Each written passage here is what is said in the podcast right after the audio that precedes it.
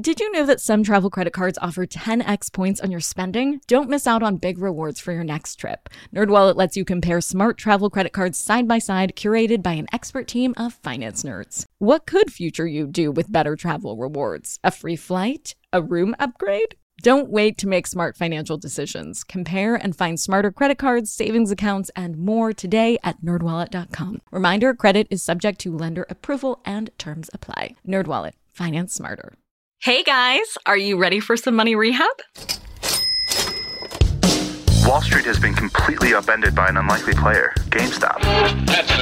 And should I have a 401k? Because then I don't do it? No, I know.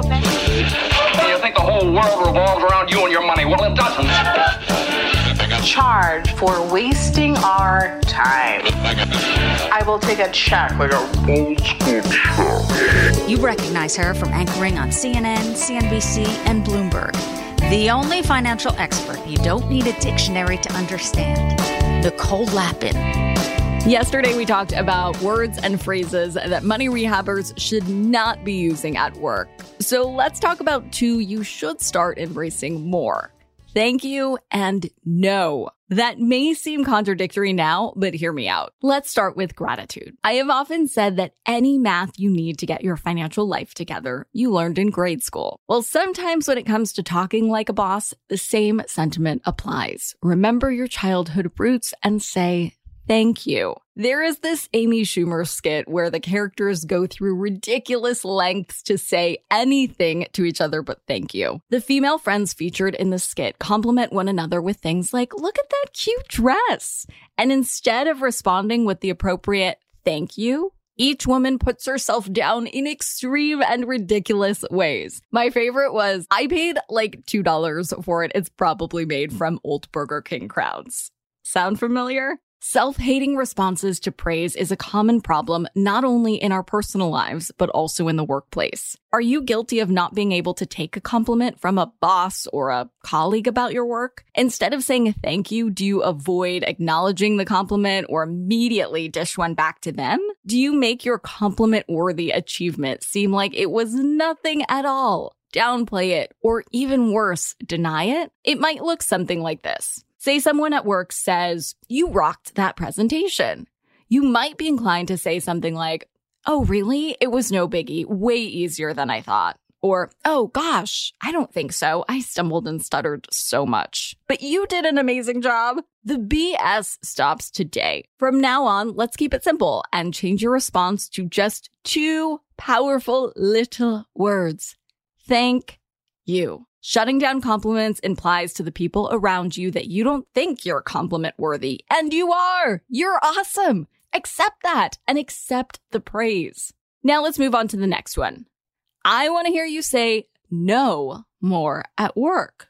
Saying no might sound contrary to what I stand for as a fearless money rehabber, but remember, I am all about laser focus and doing less better.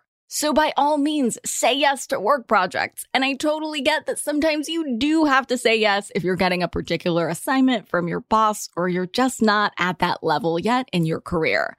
But if you are, and if you're not obliged to do it, if it's not a hell yes or a fuck yes, it's a no. If it's a maybe, it's a no. I get it. We all want to be seen as these superhuman creatures who can handle any assignment we get. But the truth is, no matter how superhuman you are, you simply can't do everything that comes your way.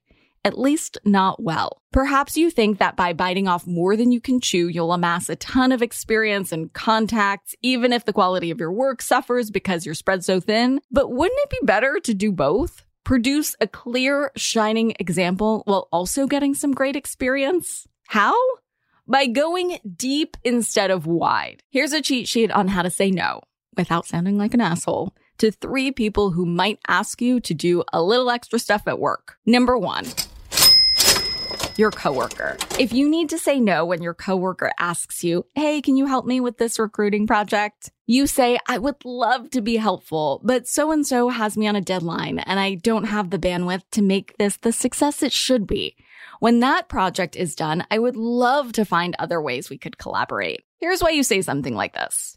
Having coworkers in your corner and collaborating together is a very important part of thriving at work. So tread carefully with this one because you'll likely need their help at some point down the road. If you really can't give them the help they need without compromising your own commitments, then you have to say no. But be aware that you should only use this method if you are indeed truly slammed. If the person asking you for help finds out you are lying, you could burn some pretty important bridges. And they sure as hell will not help you when you need it. Number two, your client. If you need to say no when your client asks you something like, Are you able to attend this event? You could say, I am so flattered you thought of me for this event. I can't make this one, but please keep the invitations coming. Here's why you say something like that. Clients are royalty in any business. They are your source of, well, money, so you want to keep them happy. You may be worried that if you decline their ask, they will never ask you again. But what you should remember is that you're thinking about this ask a thousand times more than they are. In fact, it's likely a throwaway invitation. Sorry, ego, but it's true.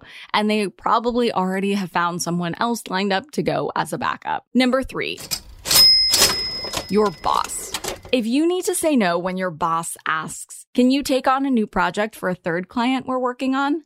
You could say, you know, I am not confident that I could take on another client while devoting the time and energy required for my other clients. I would love to revisit after the current projects with clients one and two are wrapped up. In the meantime, I would be thrilled to learn more about the client and try to be as helpful as I can by brainstorming with you for the best strategy for success for client three's project. Let's set up a meeting to discuss, and I can also get you up to speed with where I am with clients one and two. Here's why you say something like this saying no to a superior is super tough. There is no doubt about it. But if you are really unable to take something else on without letting your current projects down, then you have to say no. Here it helps to remind yourself that you're doing both you and your boss a favor because if you accept the project, you risk doing a mediocre job at all of them, which not only hurts the project, but also affects your overall performance and reputation and will likely come back to bite you in the ass during review or bonus time. Remember, saying no the right way doesn't mean that you're unwilling to go above and beyond. Rather, it shows that you value your time the asker's time and the importance and gravity of the task. It underscores that you are thoughtful and cautious about taking on something you could only deliver on half assed. Don't half ass anything. Whatever you do, use your full ass. For today's tip, you can take straight to the bank. Not only should you receive work compliments well, but you should give great work compliments too. Everyone likes to be told that they're doing a good job, and recognizing other people's work builds stronger workplace connections and community. If you dish out a stellar compliment or you receive a stellar compliment, hopefully one you said thank you to, DM me at Money Rehab Show and tell me all about it, and I will tell you you probably did a great job for that compliment, and the compliment cycle just continues. Money Rehab is a production of iHeartRadio. I'm your host, Nicole Lapin. Our producers are Morgan Lavoie and Mike Coscarelli. Executive producers are Nikki Ettore and Will Pearson. Our mascots are Penny and Mimsy. Huge thanks to OG Money Rehab team Michelle Lands for her development work, Catherine Law for her production and writing magic, and Brandon Dicker for his editing, engineering, and sound design. And as always, thanks to you for finally investing in yourself so that you can get it together and get it all.